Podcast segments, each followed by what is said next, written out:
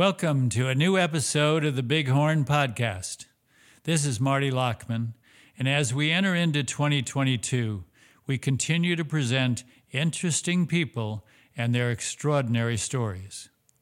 We will talk to people inside of our Bighorn community and people who have touched our world in a way that have impacted our lives in a personal way.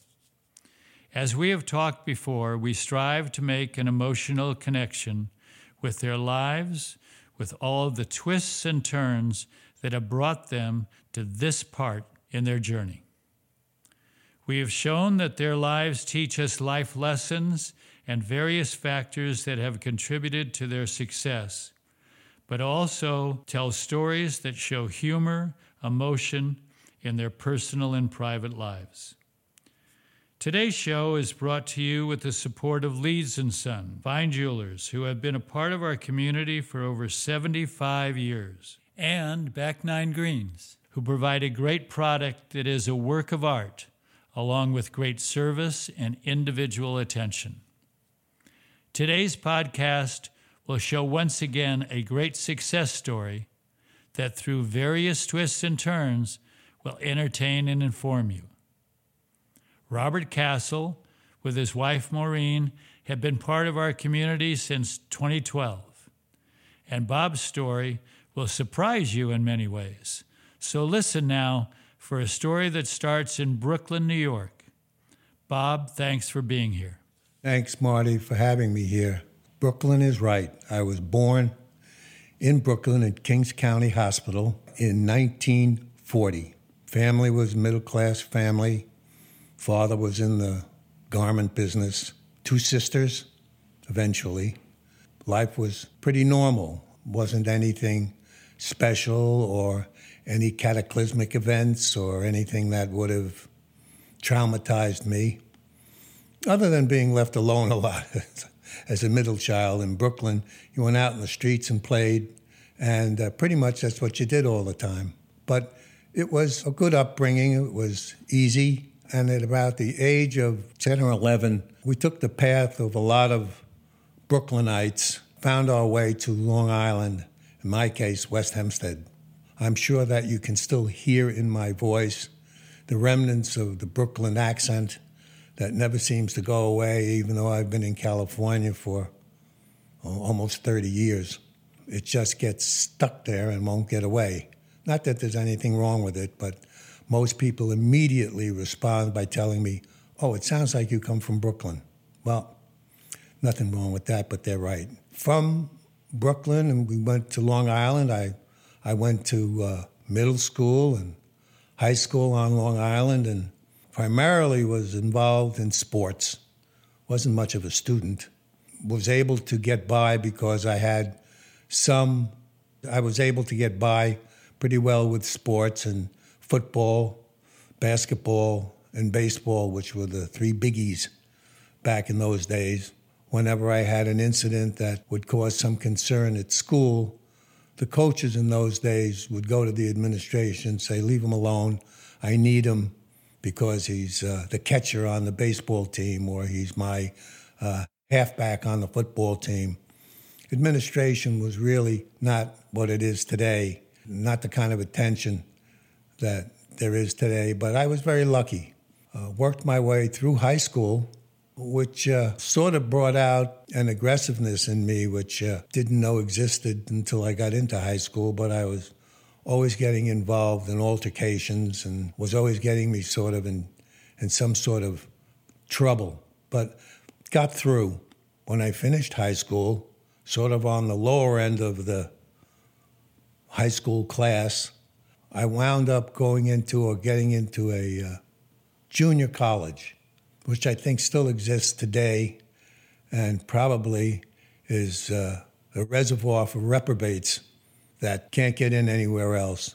But I was lucky. I got transferred from that school, which was allegedly because there was some talk about me getting a scholarship, football scholarship, to the University of Georgia. That quickly disappeared when I showed up and saw that all the guys coming back from, I think it was Korea and the veterans program, were 230 pounds and big grown men who were 26 and 27 years old, uh, just literally would turn me into mincemeat. Had nowhere to go. My mother said, Listen, there's a school in Atlanta, University of Georgia's in Athens, Georgia. I said, What school? She said, Emory University. So she said, Why don't you go over there and talk to the administration and see maybe you can get in, despite all the problems you had in school, and, and you know, maybe you can figure out how to convince them to let you try. So I went over there, and there was a very uh, understanding and very nice head of admissions who said, Listen, Emory University uh, does not have good geographic distribution. We're looking for students from the north, northeast. And I'll tell you what, we'll accept you on probation so that if you come here and you make at least a B average, you can stay. If not, you're out. Uh, that was daunting to me because I didn't know what a B looked like you know, when I was in high school. But in any event, I, I went. Somehow, which I certainly can't explain in this podcast, or to myself ever. I wound up getting a B average and was able to stay there. And they didn't have any major athletics, which turned out to be a good thing because I then focused on girls, uh, you know, and school.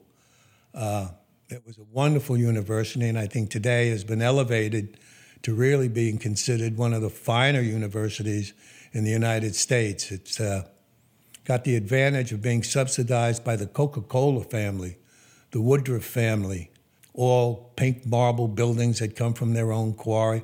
A wonderful place to be able to go to school and take advantage of the opportunities that they offered. I uh, was not real good at taking those opportunities. I was uh, didn't pay attention as I should have paid attention, but managed my way through. Uh, when I got into my uh, junior year, I was uh, a little bit worried and troubled because I didn't have all of the prerequisite courses for graduation. But Emory had a kind of a very strange program which allowed you into law school after three years of college. And when you finished your first year of law school, you got a Bachelor of Arts in Law. I don't know of any other university that does that, but they did. I went over to the law school and uh, spoke to the dean of admissions and somehow used powers of persuasion, which uh, were one of the gifts that I was given, few gifts that I was given, and persuaded the dean of admissions to once again allow me in on probation. Well, I got there and I made whatever grade was required of me to remain and I remained at Emory Law School until graduation and got married in my first year of law school to a young lady from Atlanta. I then graduated, came up to New York, and took the bar exam. Initially, I thought I failed because I wasn't on. The, the way you found out in those days was you read the newspaper, and they printed all of the people who had passed. I wasn't on that list. But I didn't look further. And further down the list was those who have passed but yet not yet qualified.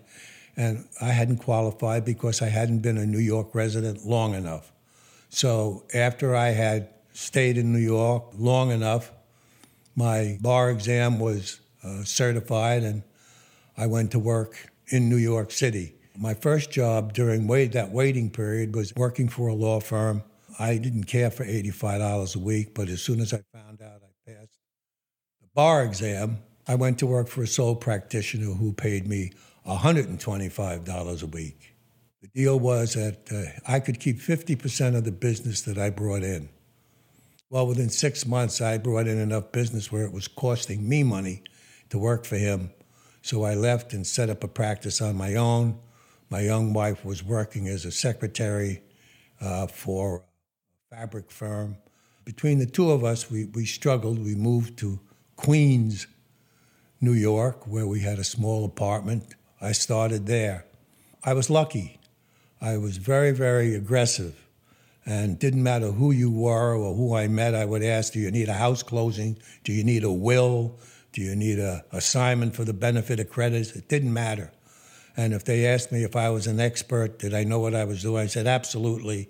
And then after they left, I would go in the bathroom and throw up because I didn't know anything about the particular subject matter that they were asking me to, to handle. But in any event, I worked my way through and I watched uh, the law profession and didn't care for it very much. I watched what went on. But the big money was happening in corporate law in those days, at least, and the kind of money the attorneys were making, it was where really you had the opportunity to make some, some good money as opposed to doing trial work, uh, which I was no good at. I was much too aggressive and much too accusatory and, you know, not not an easy kind of trial lawyer. So I, I, I didn't do well in that area. But I had a brother in law who was a member of a big law firm. I wound up someone asking me to handle some corporate case and uh, told him I was an expert. And after he left, went to my brother-in-law and said, "Would you guys handle this and let me learn?" And he did, and I became a securities lawyer with IPOs and mergers and acquisitions by myself. And then within a period of a year or so, of a year and a half, I was busy enough to bring on another attorney to work for me. And I continued to grow. And eventually, uh, as it grew and I got more and more business, I wound up with 13 lawyers and a law firm called Castle, Burgoyne, Michaels, and Rose. And we were in on Park Avenue, try, trying to remember the address. Uh, but it was uh, Park Avenue in, in those days, Fisher Building. The strange thing about all of this lawyering was I didn't like any of it. I never liked it. It was always dealing with other people's problems. And I had enough of my, my own problems. I didn't want to constantly, every day, be addressing other people's problems and issues and being responsible for people's deals getting done or not getting done. And at the end, getting a decent fee, but watching my client or the uh, clients on the other side of the table walk away with millions of dollars. So after 15 years, 14 or 15 years of doing that, and successfully, I was uh, had no complaints about the financial side of it. But I decided I didn't want to do that anymore, and I would go to the other side of the table and become an investment banker. I didn't have any connections or mentors or anybody I knew, so I went out as a little boutique firm on my own and found some small deals in the beginning. Was very happy doing that. Uh, at some point along the way, I was intrigued with the idea of running one of these companies and so I started a company called Tennis Unlimited. And it was what the name sounded. It focused on tennis and other sports activities. It was a, a multifaceted sports conglomerate. And I hired a whole bunch of tennis professionals in those days, like Billy Talbert and Tony Trabert and Chuck McKinley and Gussie Moran and also some football players from New York Giants, Tucker Frederickson, and in those days, the head of the uh, NBA commissioner, Bill Kennedy, uh, all came to work on my board. And we started out uh, working on different sports uh, programs. Started a clothing company uh, for tennis clothes. I started a, a camp in Meyernhof, Austria. Uh, I don't remember exactly how that happened, but I got the Kennedy kids to go, and that brought a lot of other kids to that camp, and that was pretty successful.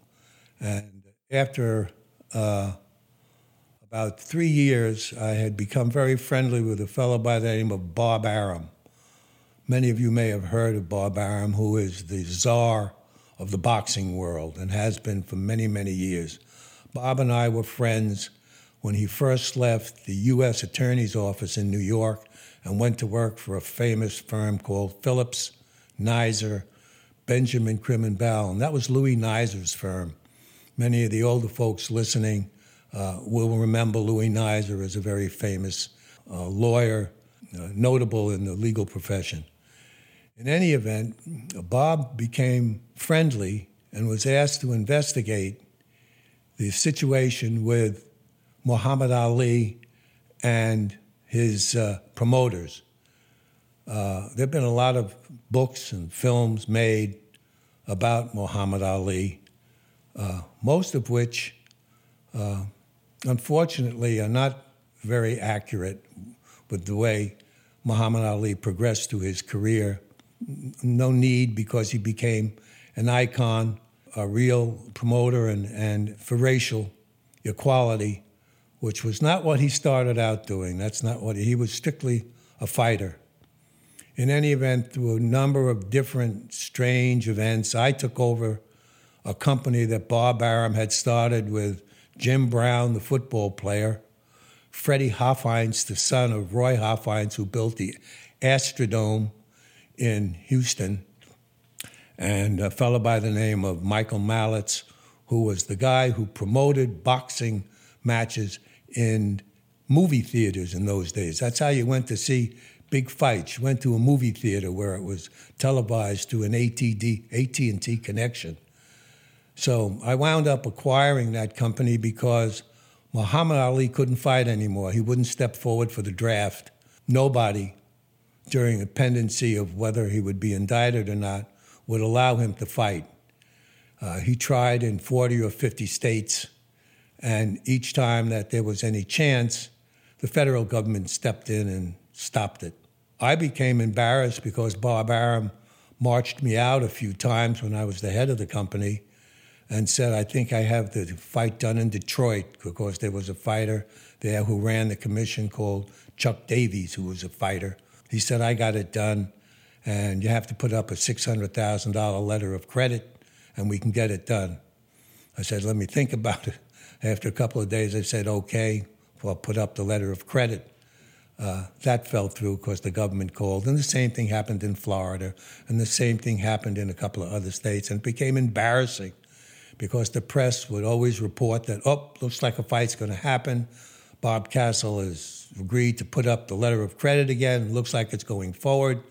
And it would just get killed by the federal government.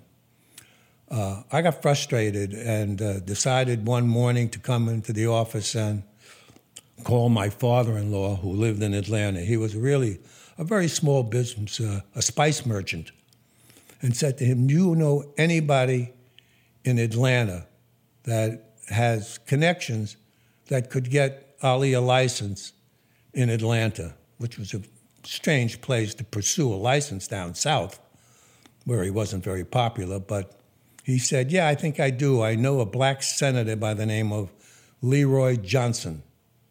that might be able to help. Let me put you in touch.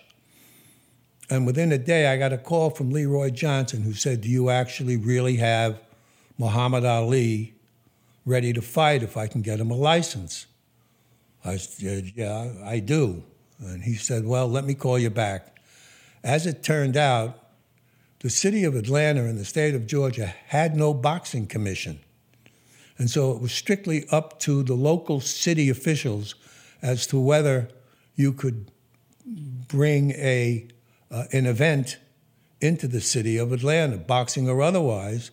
And the uh, senator was very friendly with the fellow who ran uh, the event commission, and they actually issued a license for Muhammad Ali to fight Joe Frazier. So we called the press. Uh, now, mind you, I wasn't doing this at that time having anything to do with racial issues. This was strictly, uh, I thought, a great way to make a ton of money. It sounded great. Ali coming back after three years was, wow, what an opportunity. I was 30 years old at the time and didn't know anything about the boxing business. Had one fellow working for me who was very, very familiar with all the different aspects of the boxing business and its promotion. And uh, we held a press conference and at the press conference, Ali said he would come down from his hotel room at the uh, Marriott at the time once he heard that there was an actual license being presented to the press corps. There must have been a hundred different press people in the ballroom listening to the uh, conference. Uh, when I announced I had it, Ali came downstairs and I uh, put a call from the dais in the front of the room to uh, Joe Frazier's camp and spoke to his uh, manager by a fellow by the name of Yank Durham, who managed Joe Frazier. And I said, uh, Yank, I have a license, Ali, to fight Joe. He said, That's not possible. I don't believe it.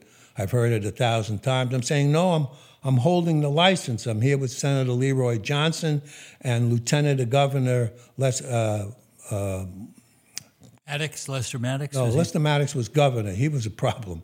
But I can't remember uh, right now the lieutenant governor's name. But in any event, um, he said, We won't do it.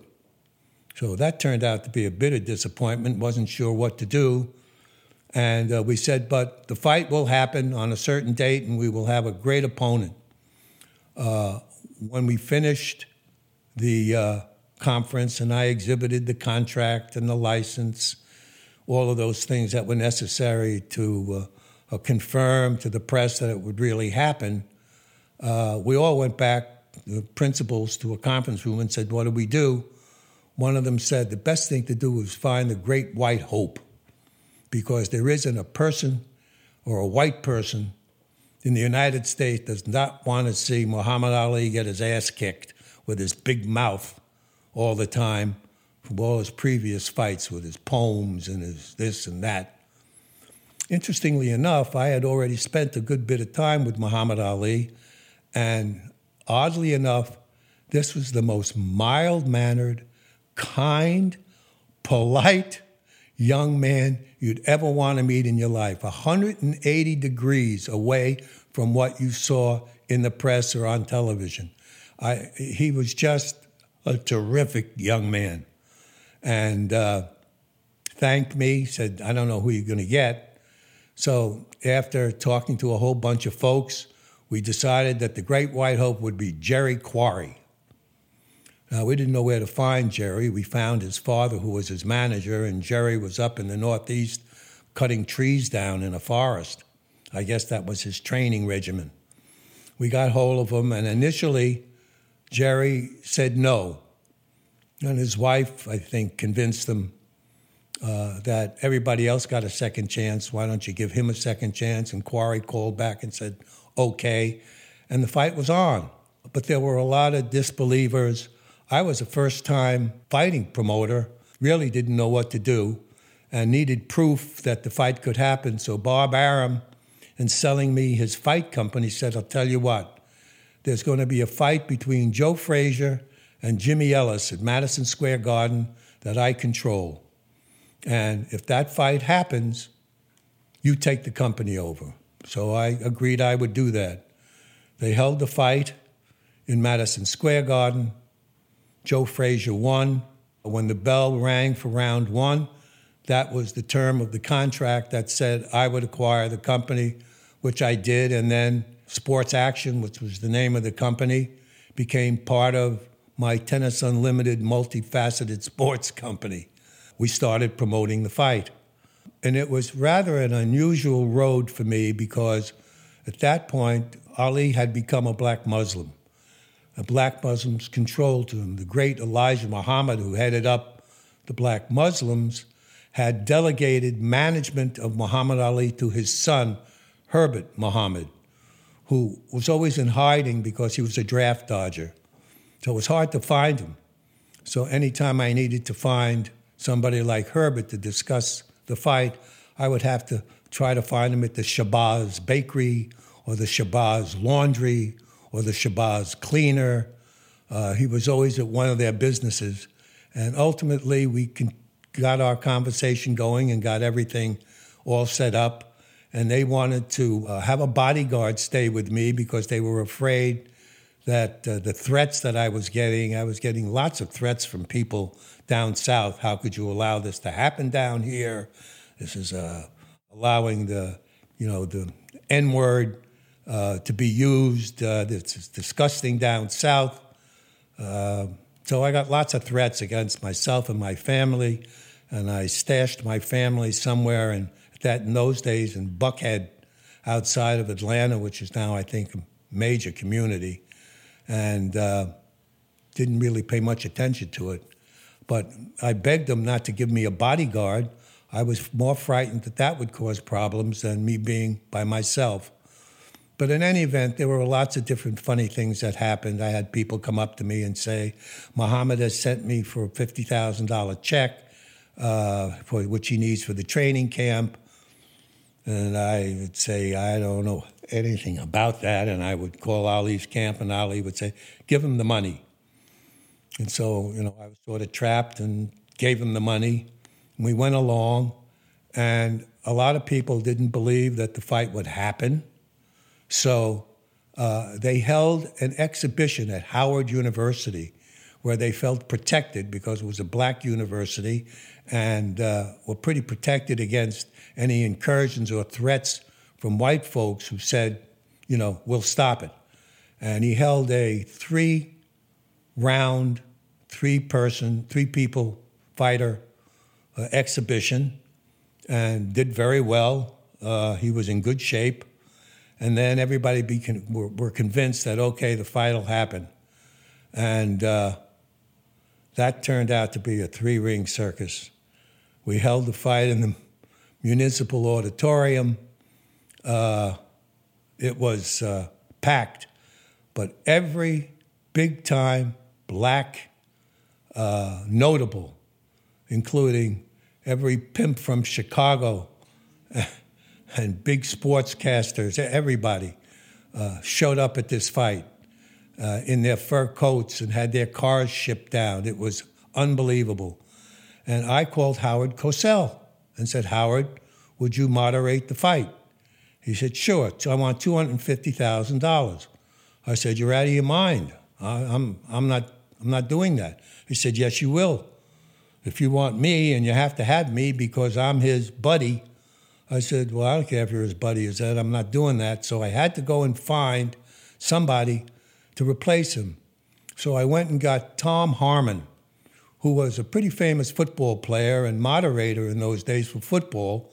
And then for the color on the commentation, which you usually have as a sidekick to the commentator to, to, to, to give color to the fight, I hired Bill Cosby, who in those days was one of the stars of I Spy.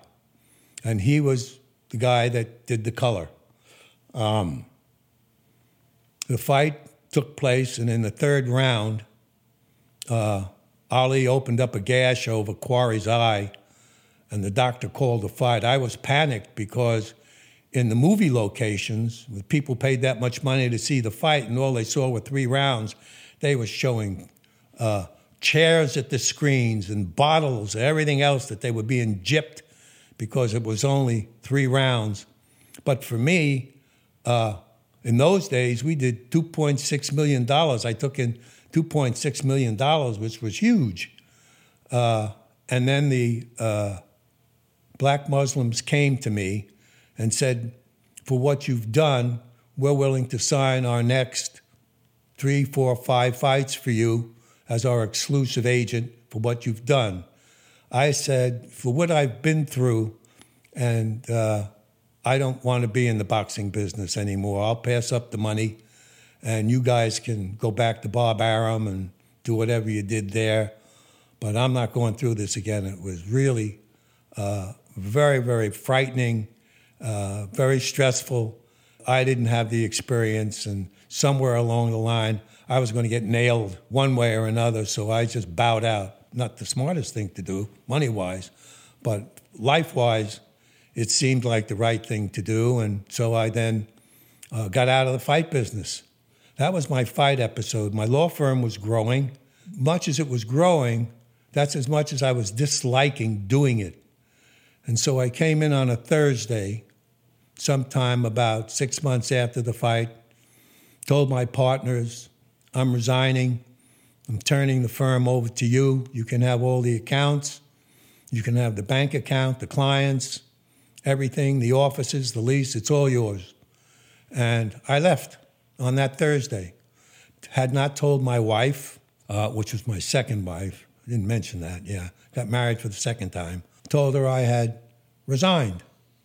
She thought I was crazy. I never went back. I don't know how long. I think the law firm lasted maybe another two years, at which point they never could bring in enough business and it just failed. But I started getting involved in investment banking, doing small deals, mergers, acquisitions, IPOs. And I was able to do that because during my tenure as a securities lawyer, I had met all of these different underwriters and different fellows who did mergers and acquisitions and had represented my clients with them and knew them very well, called them up and said, Would you guys be willing to do deals for me if I brought them to you? I said, Absolutely. And so that's how my career started as an investment banker. At one point along the way, after doing that for five or six years successfully, I got bored. I wanted to start another company, and I got into the God knows how, the lawn and garden business.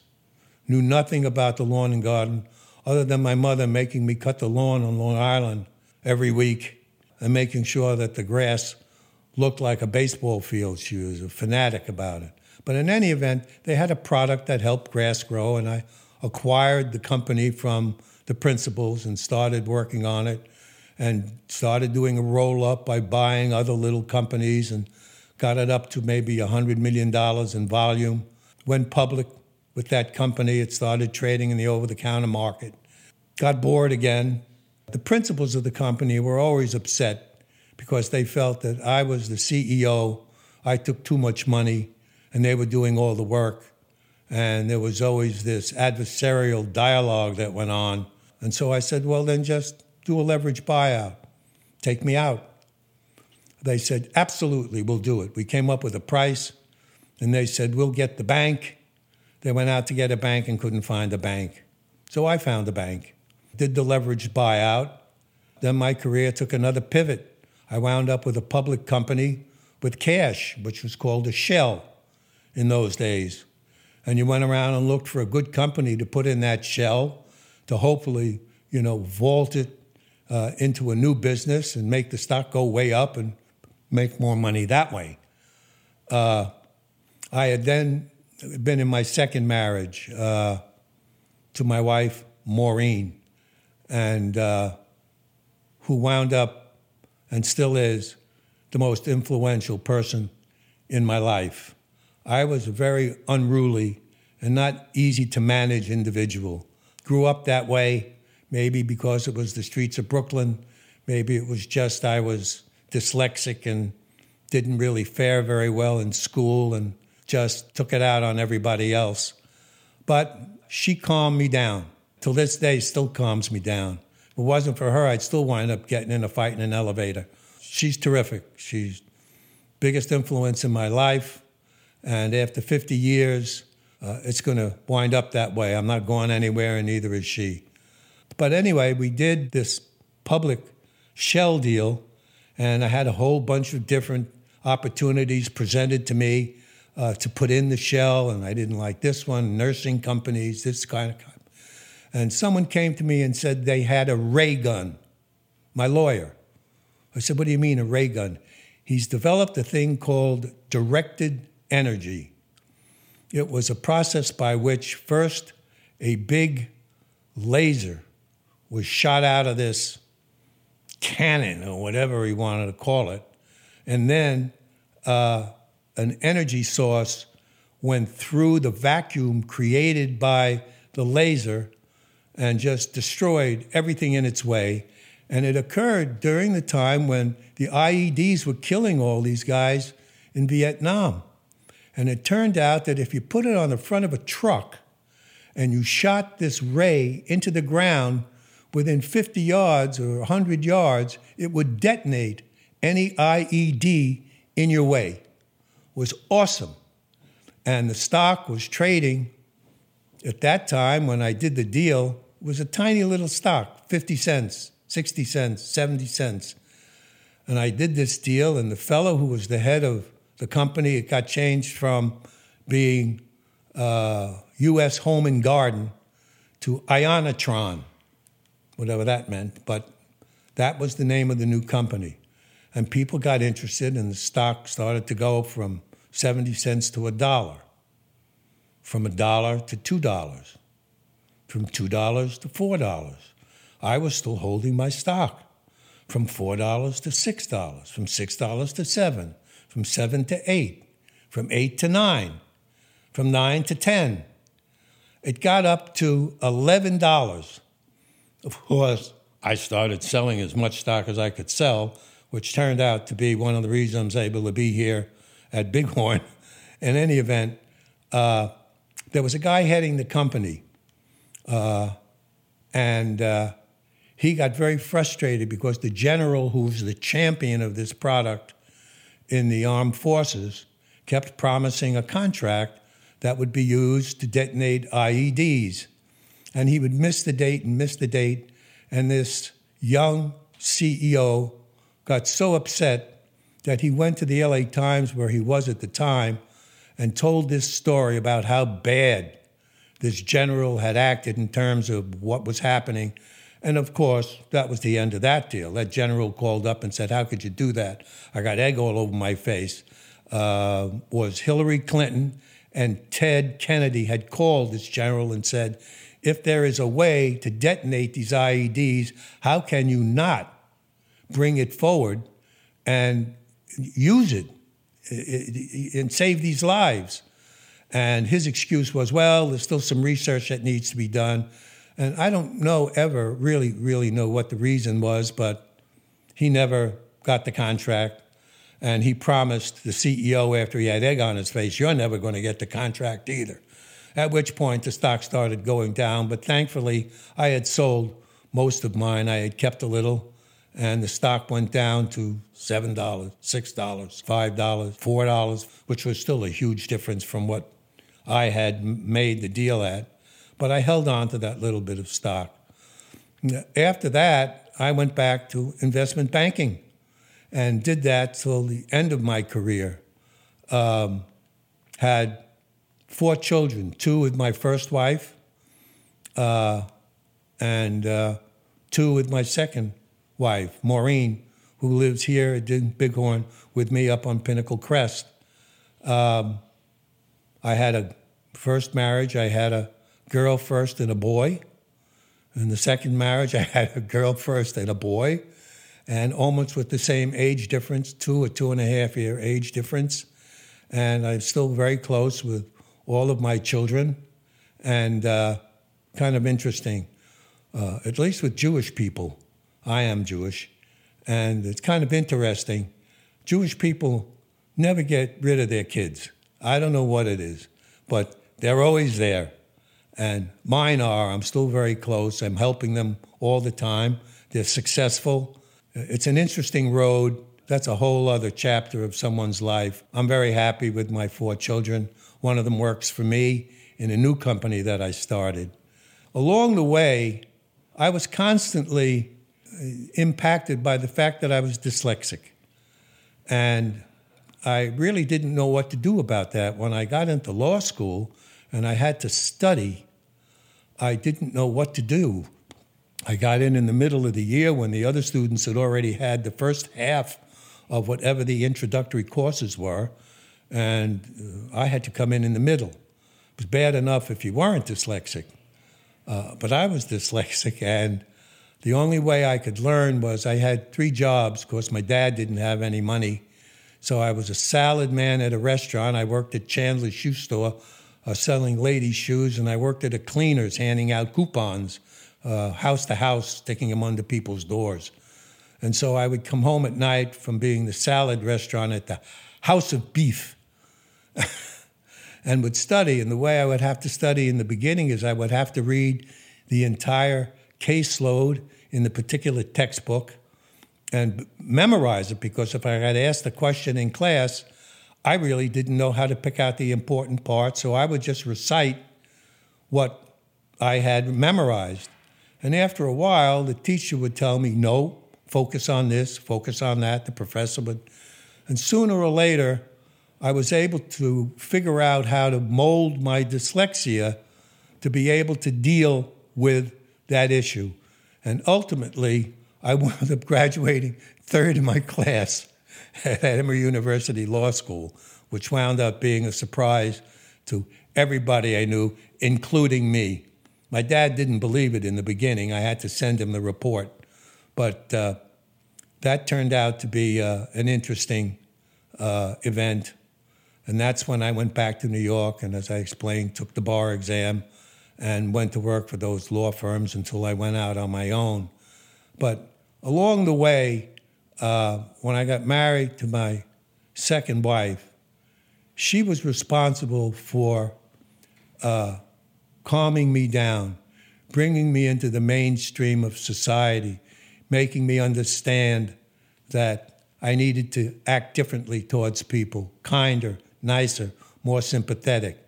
I didn't completely control my anger and rage, but most of it. I probably still have some of that anger and rage today. I'm afraid to start up. I'm too old. I'm 82 years old. I'm afraid I'll get the hell beat out of me if I start up with anybody. But sometimes I feel like it, but don't do it. But I don't have much of it.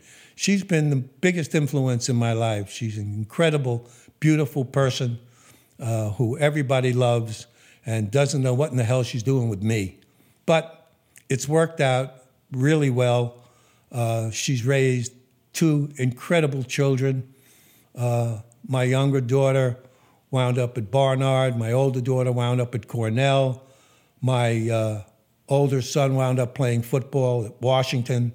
My younger son works for me in a company that I started for him in 2010 because in 2008, when he graduated from Berkeley, I didn't care whether you came from Princeton, Harvard, or Yale. In 2008, during that recession, you weren't getting a job. you weren't getting a job. And so uh, for a couple of years, he floundered around in the video business.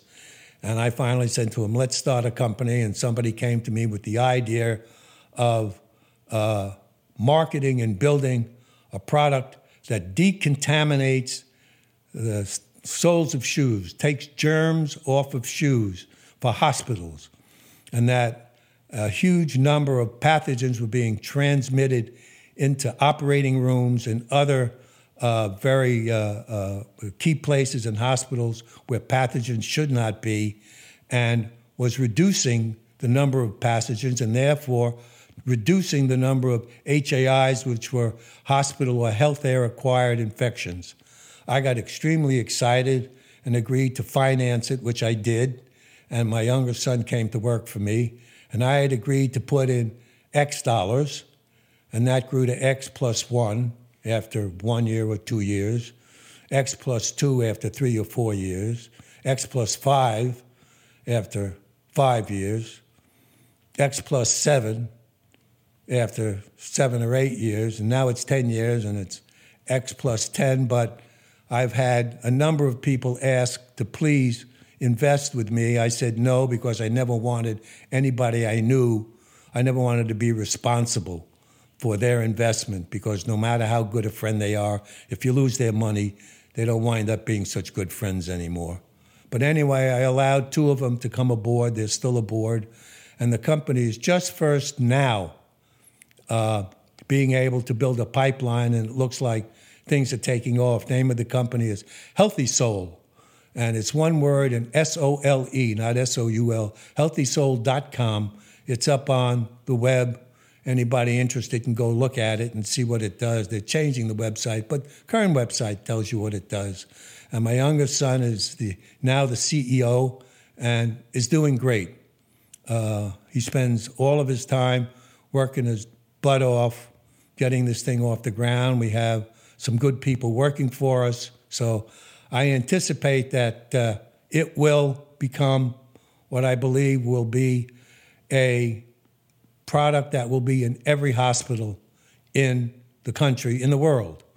As a matter of fact, I put one that's back now in the spa here at Bighorn. And you step on it, it looks like a scale and has holes in it and you step on it with your shoes, and it works on ultraviolet light. Ultraviolet light, UV light, kills pathogens, all pathogens. You step on it for eight seconds, and a little video screen on the top of the device says, okay, eight seconds are up, get off, you're done. and then step into the room where you don't want those pathogens and you have fewer pathogens. Now, other things bring pathogens into those rooms. Not the only thing. It's part of a bundle of products that are used to try and keep pathogens out of these rooms. And these pathogens are MRSA, E. coli, uh, Staphylococcus, Enterococcus, uh, all of the horrible different things that cause healthcare, health hospital acquired infections. And we've now expanded it to elderly care centers and to food uh, uh, clean rooms and clean rooms for uh, other businesses. So it's an interesting business, and uh, uh, we are now doing another raise. That's not the purpose of this podcast, so I'm not going to say how you do it. Um, I don't want I don't want anybody to do that. So uh, but we are doing another round of financing because we're getting to the next stage of our business, which is to expand the brand and the footprint and uh, hopefully uh, turn it into what it should be. Uh, jury's out because everybody, I think, listening to this who's a member at Bighorn knows that nine out of 10 startups die. You're lucky if that one makes it. So I don't know if we're the one, but I'm hoping, and it looks like we're heading in that direction um, Bighorn, for me, has been a revelation. Uh, I got here uh, as a recommendation from somebody of Santa Barbara. I had moved from uh, New York to Santa Barbara. I don't know how I ever. I was playing tennis. I was playing or getting ready to play in the 50 and overs. Uh, was training with a coach and took my knee out, so that career ended, and I started playing polo. Uh, I had been riding horses for 40 years and doing jumping and hunting, and uh, not because my family had the money, because I wound up uh, being able to finance that hobby and was doing that, and wound up not being able to play tennis. And then some friends of mine who played polo invited me to come to the Santa Barbara Polo Club and play polo. And so they first give you a stick and a ball and teach you how to do that. And eventually you get into playing polo. Uh, I didn't realize that polo was the most dangerous sport in the United States. More paraplegics are the result of accidents uh, from polo than any other sport. And it's because the riders get thrown, they get their necks snapped, and they become paralyzed. Uh, I played in one tournament. Some poor young lady didn't wear the right equipment, got thrown from the horse, died right on the field. So it's an extremely dangerous sport. Looks like a kind of a, a game for sissies when you watch it, but it's anything but that. It's very, very dangerous, but probably the most exciting sport you could possibly ever, ever get in. You get more adrenaline pumped through your system from riding a horse at 25 or 30 miles an hour uh, with a, a mallet in your hand, hitting a ball down the, down, the, down the road, and the other players allowed to ride into you at a, no more than a 45 degree angle. It's a really scary sport, but the most exciting sport you could ever play.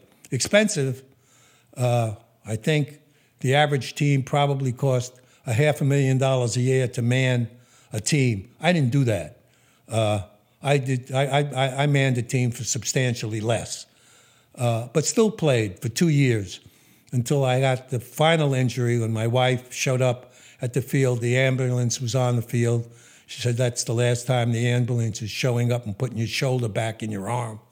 And uh, while I was in the hospital, she secretly went over to the polo field, sold all my polo horses, my saddles, my halters, uh, all of my equipment.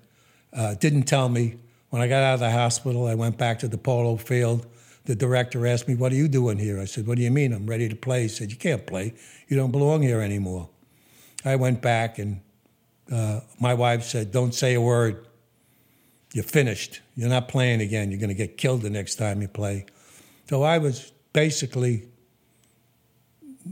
I had nothing to do.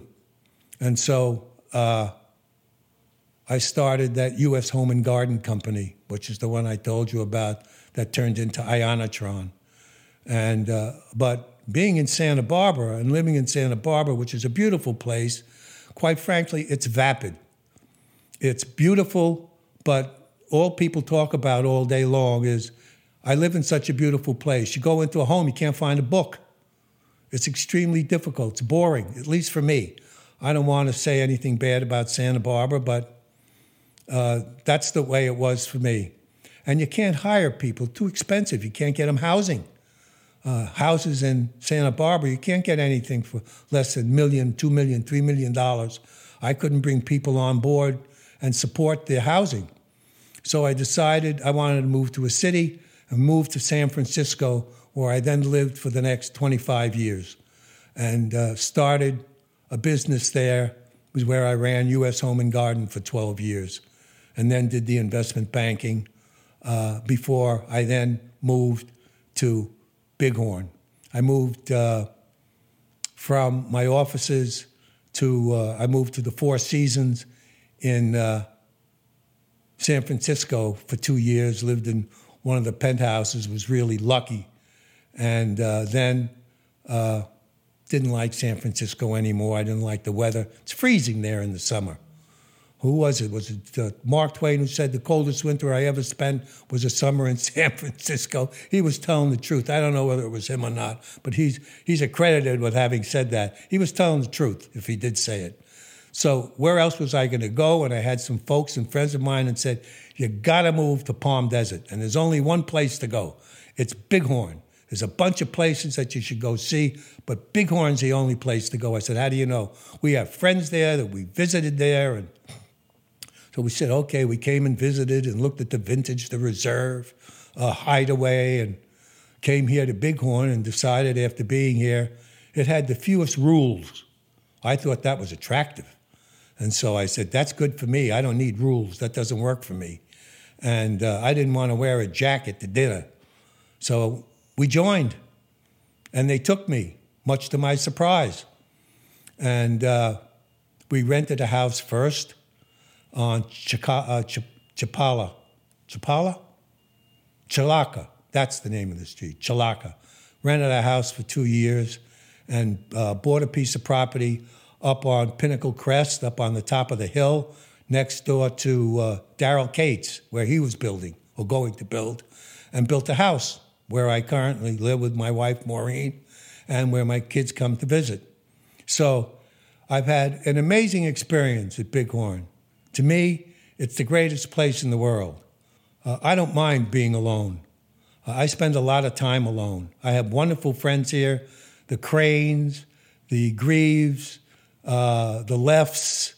Uh, they're all good friends. I have lots of folks and friends that are, are really nice, wonderful people uh, that I socialize with, probably less than most people, but to me, it's an incredible place to be able to live and spend your time, uh, your senior years, although there are an awful lot of young people joining uh, lately, uh, bringing the average age down, I think, from somewhere in the low 80s down to 74 or 72.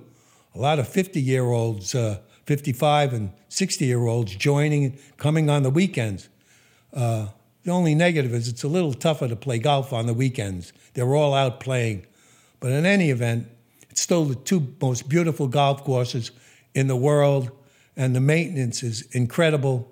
Uh, the people that manage them are awesome, and uh, it's just an incredible place. Whatever negatives you may have or think about Bighorn, throw them out because they are outweighed by the positives. It's an incredible place, and you're really, really lucky to be here. And uh, too bad we lost our benevolent dictator, although he was a dictator, but a benevolent one, but he was terrific. He managed to get things done that nobody else would have gotten done. And it would have gone to, I don't know how many different committees before anything got done. I know at uh, the Vintage and at the Reserve and other clubs, you got 18 committees before anything can get done. Tamarisk, it's all the same thing.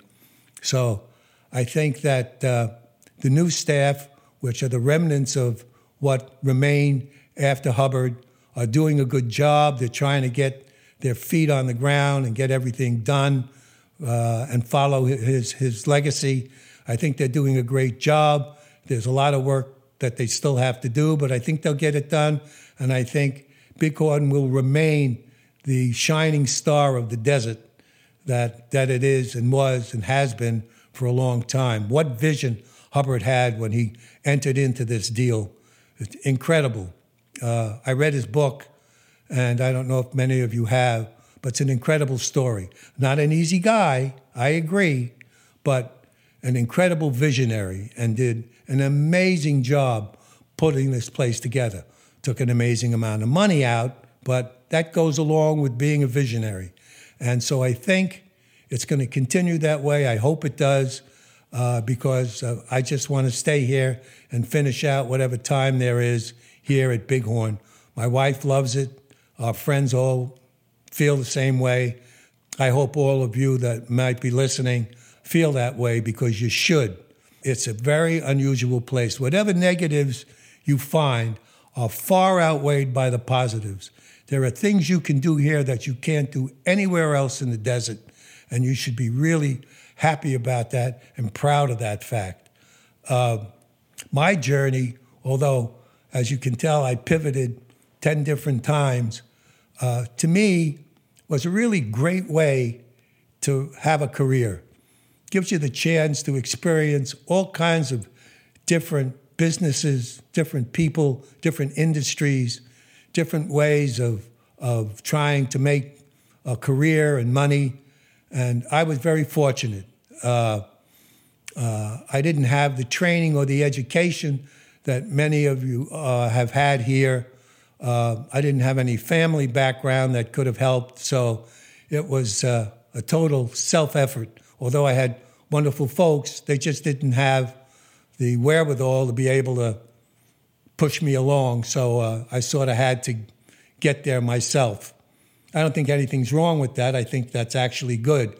But trust me, there's nothing wrong with having folks who can help you. That's terrific. If I had my choice, I would have had folks who could have helped. So uh, if you do, you're lucky and take advantage of it. God bless you. Um, I think that uh, Marty doing this podcast is really interesting. It brings to, to the forefront a lot of the folks that are here at Bighorn that nobody knows or nobody really uh, has any uh, relationship with and, and can uh, sort of open that up for them and, and so they can share the experience and maybe pick up some pointers about different things that they do. But once again, you are incredibly lucky to be here and uh, should consider yourself uh, fortunate to uh, be able to stay and take advantage of all the different opportunities and uh, uh, activities that are constantly being improved and uh, uh, uh, amplified here at Bighorn.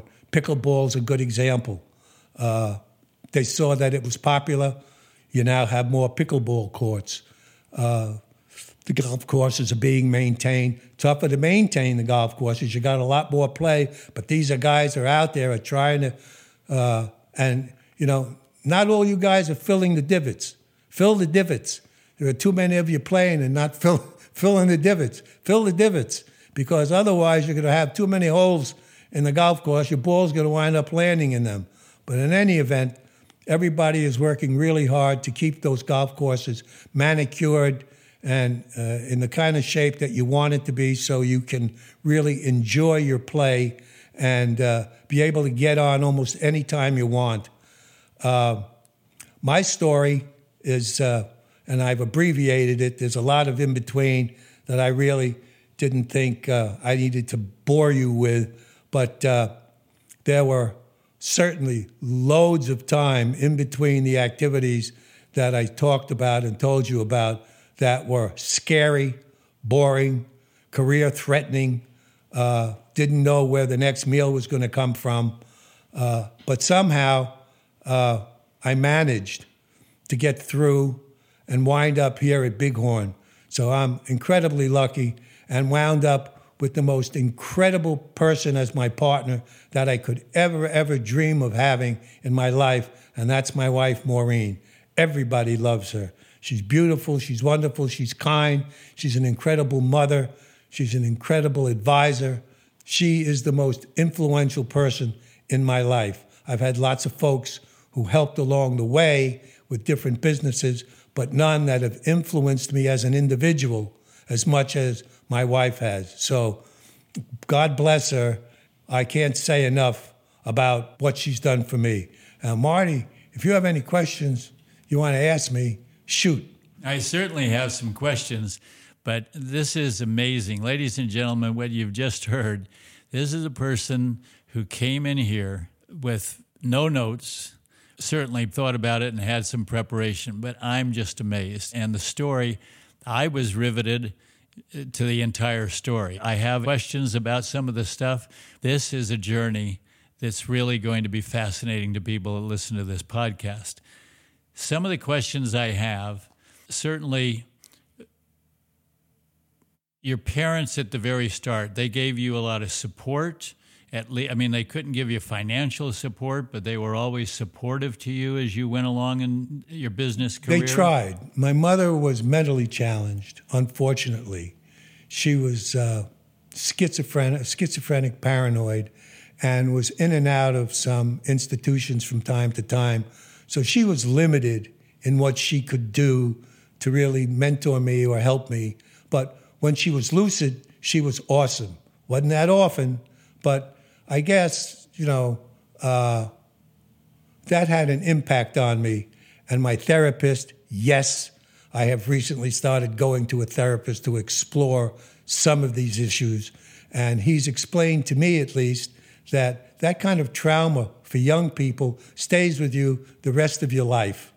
Uh, that's helpful to know, uh, but I didn't realize it at the time. Would have been helpful to understand when it was going on, but at least I understand it more now. My dad was a hard worker, uh, and in the in those days, your dad went out to work. He came home. His wife fixed the meal. You watched TV for a while, and you went to bed. He asked you, "Did you do your homework?" I went upstairs and said yes, and instead I looked at Playboy magazines uh, and didn't do my homework, which I should have done. But in any event, he was a good father. He helped when he could. But so much of his time was taking trying to manage my mother's situation. It was difficult for him to really uh, support me emotionally or otherwise. Financially, he couldn't. He just it didn't didn't work for him. But he did what he could, and for that I'm ever grateful and loved them. And that's the way my childhood really uh, went.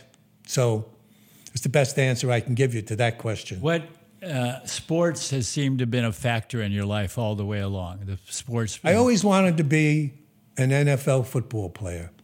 I was the youngest kid in my class because growing up in Brooklyn, they changed the way classes went when I was in the fifth or sixth grade. So instead of pushing you behind, guys that were in the second half or kids that were in the second half, they pushed you ahead the next to the next grade. So I was always the youngest kid in the class. So playing football in high school, I was always playing with guys when I was 15 and 16 who were a year older than me. And at that age, at 15 or 16, that means a lot. They're 20 pounds heavier than you and bigger than you.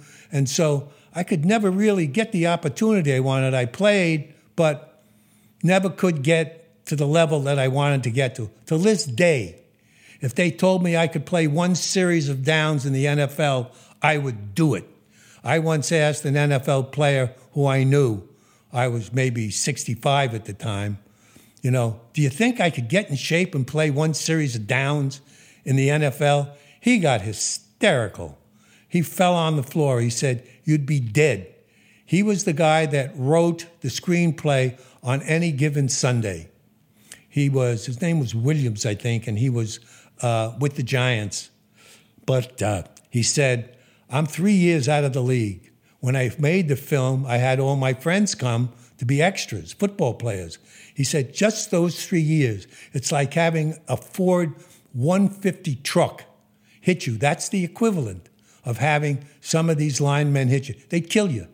You, you couldn't do it. Well, George Plimpton wrote a book. Yeah, he did for the Detroit Lions. That's right. who he played for for one series of downs. He's lucky he's not dead.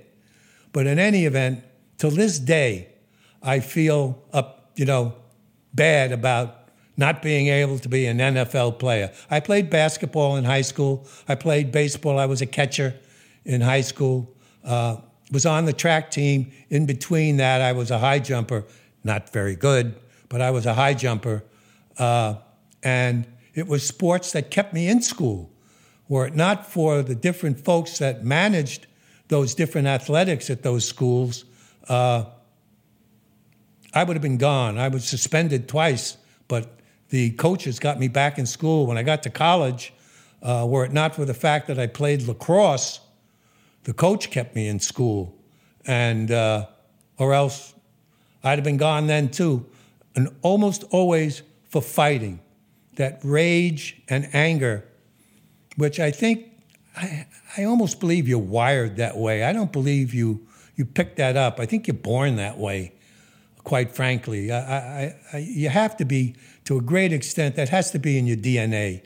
Yeah, and uh, socially, that's probably an issue. But as far as your business career and your, it, it probably, I mean, you're a fighter, and so you continued whatever the circumstances were, whatever happened that may have been bad. It sounds to me like you just picked it up and said, "Okay, I'm going to move forward. This Correct. is not going to, nothing's going to stop." Correct. I was always, I woke up with what drove me, quite frankly, Marty every day of my life, and I'm almost uh, embarrassed to admit it, is I wake every mo- mo- morning of my life full of fear. I don't know why, but every morning that I wake up, I'm f- fearful. Either it's interesting. I've talked to a number of people where, to your point, they don't enjoy success. What drives them is fear. That's that, what drives me. Yeah. So the the Frazier Ali or Cassius Clay, well, I guess when you first met him, you become he was became, already Ali. Okay, he was already Ali. Um, that's of course fascinating to everybody because um, at that time, I understand Frazier. Part of the reason he didn't want to fight was he was singing with a group. Smoking Joe's. He, he was That's out, right. the reason he wouldn't take the fight yeah. was because he was out with his group, Smoking Joe's, and wouldn't wouldn't take the fight. Uh, Recently, they made a movie called, it's on Netflix, called Ali's Comeback, The Real Story. You should really pick that one up on Netflix. Uh, I'm in that movie. As a matter of fact, you might consider me the main character in that movie, but it's really informative. There have been a couple of movies made since then that really are inaccurate, really upsetting, that they really don't tell the story the way it happened. But they tell the story because it fits history better.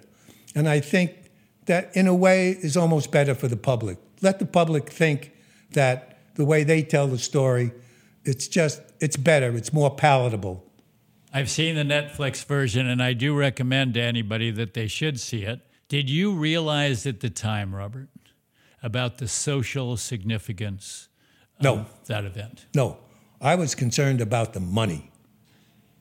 And uh, what happened along the way, it became something I couldn't avoid.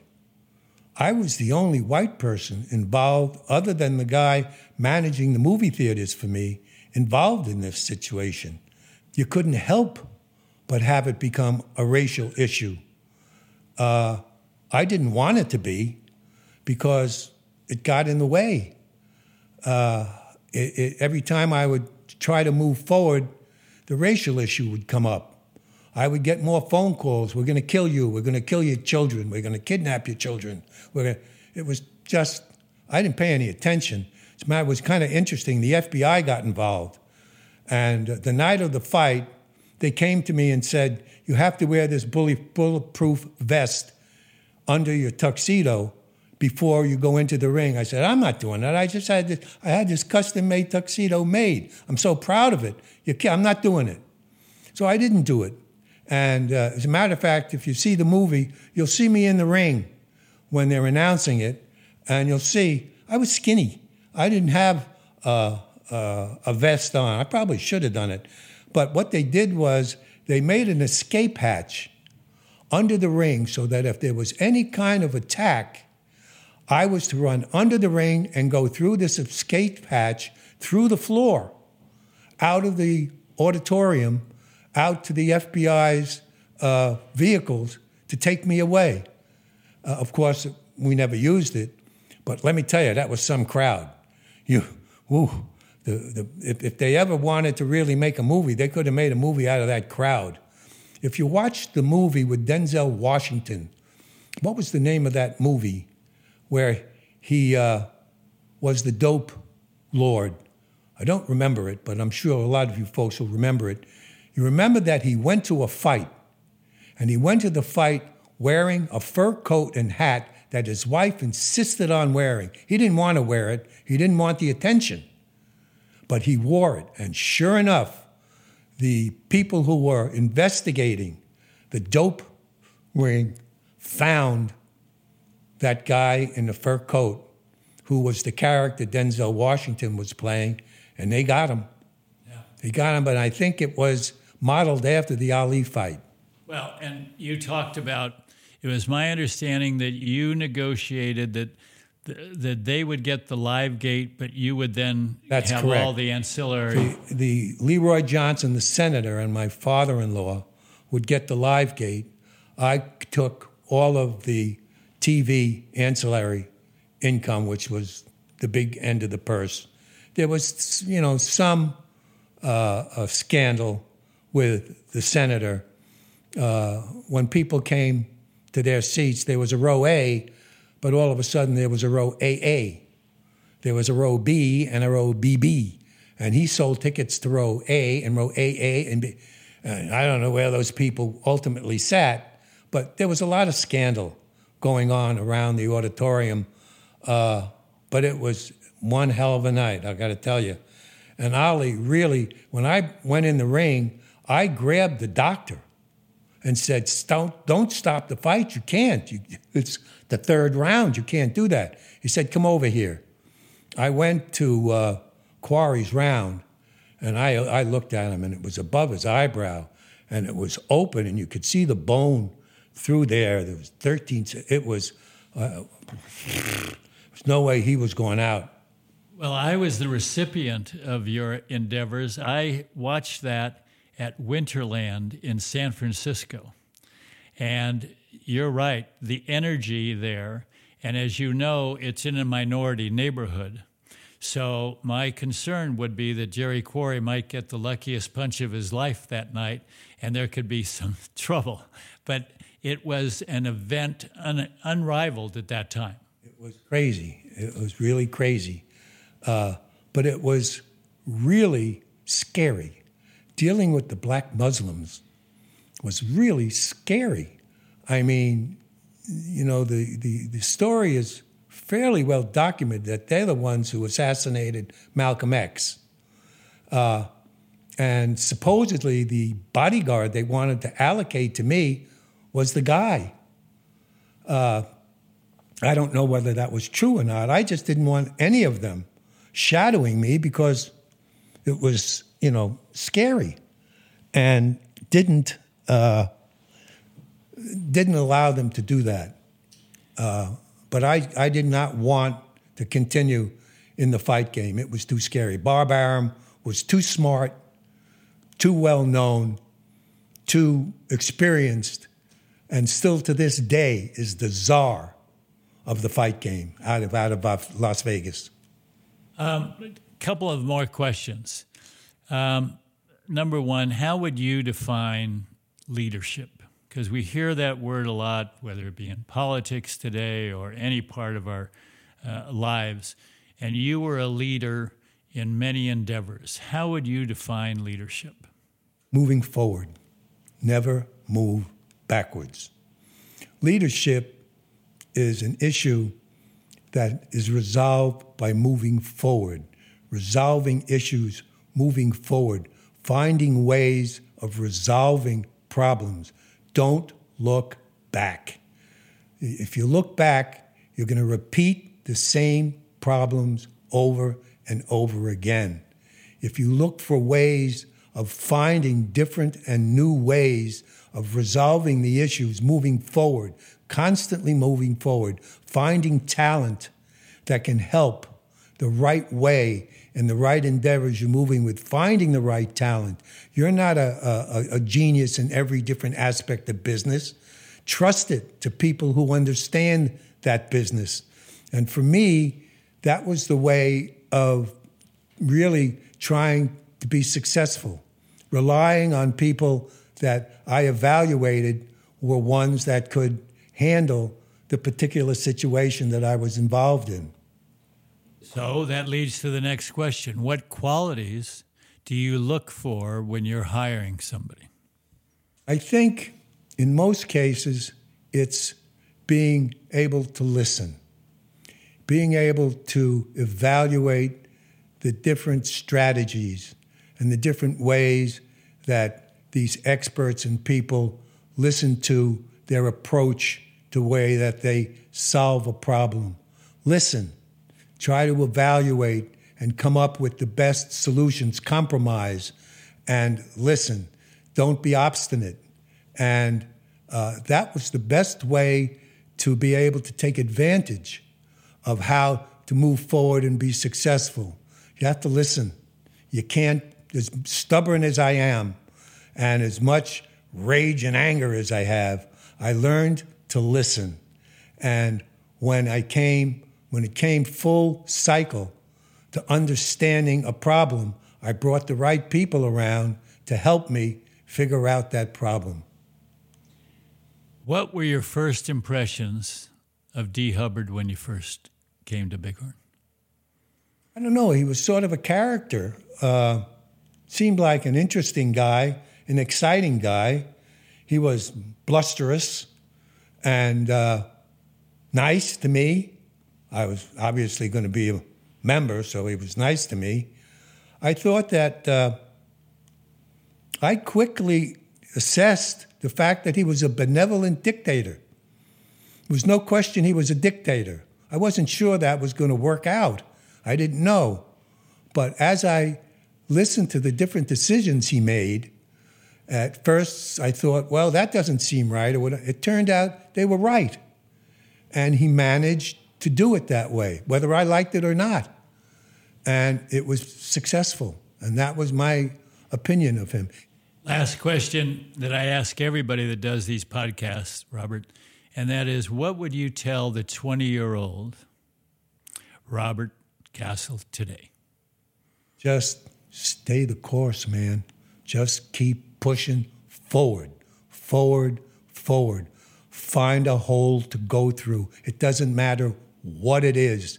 Find some daylight. It's like the NFL run to daylight. Go where you can go. Find a person, find a partner, find an associate, find some daylight. Run to that spot, no matter what it is. Learn what it is you need to learn about the particular thing that you're looking at and just move forward. Make the commitment, take the chance. Thanks, Robert, for being here today. It's a great story, and I'm sure that the audience is going to love it when they hear it. Well, thanks, Marty. I really appreciate having me. And I think it's a great thing you're doing with the podcast, introducing folks at Bighorn to the rest of the community. And thanks again. Today's podcast continues to show the twists and turns, both professionally and personally, that make these stories so compelling. Opening new doors to success, taking risks, and as Robert said, continuing to move forward. Once again, thank you to Leeds and Son Fine Jewelers and Back Nine Greens for their support that enables us to continue to present the Bighorn podcast with interesting people and their extraordinary stories. These are people and entities that believe in our community and our ability to bring us together. And I urge you to support them as they support our community. Join us next time for another episode of the Bighorn Podcast, available through Apple Music and Spotify. This is Marty Lockman, thanking you for listening.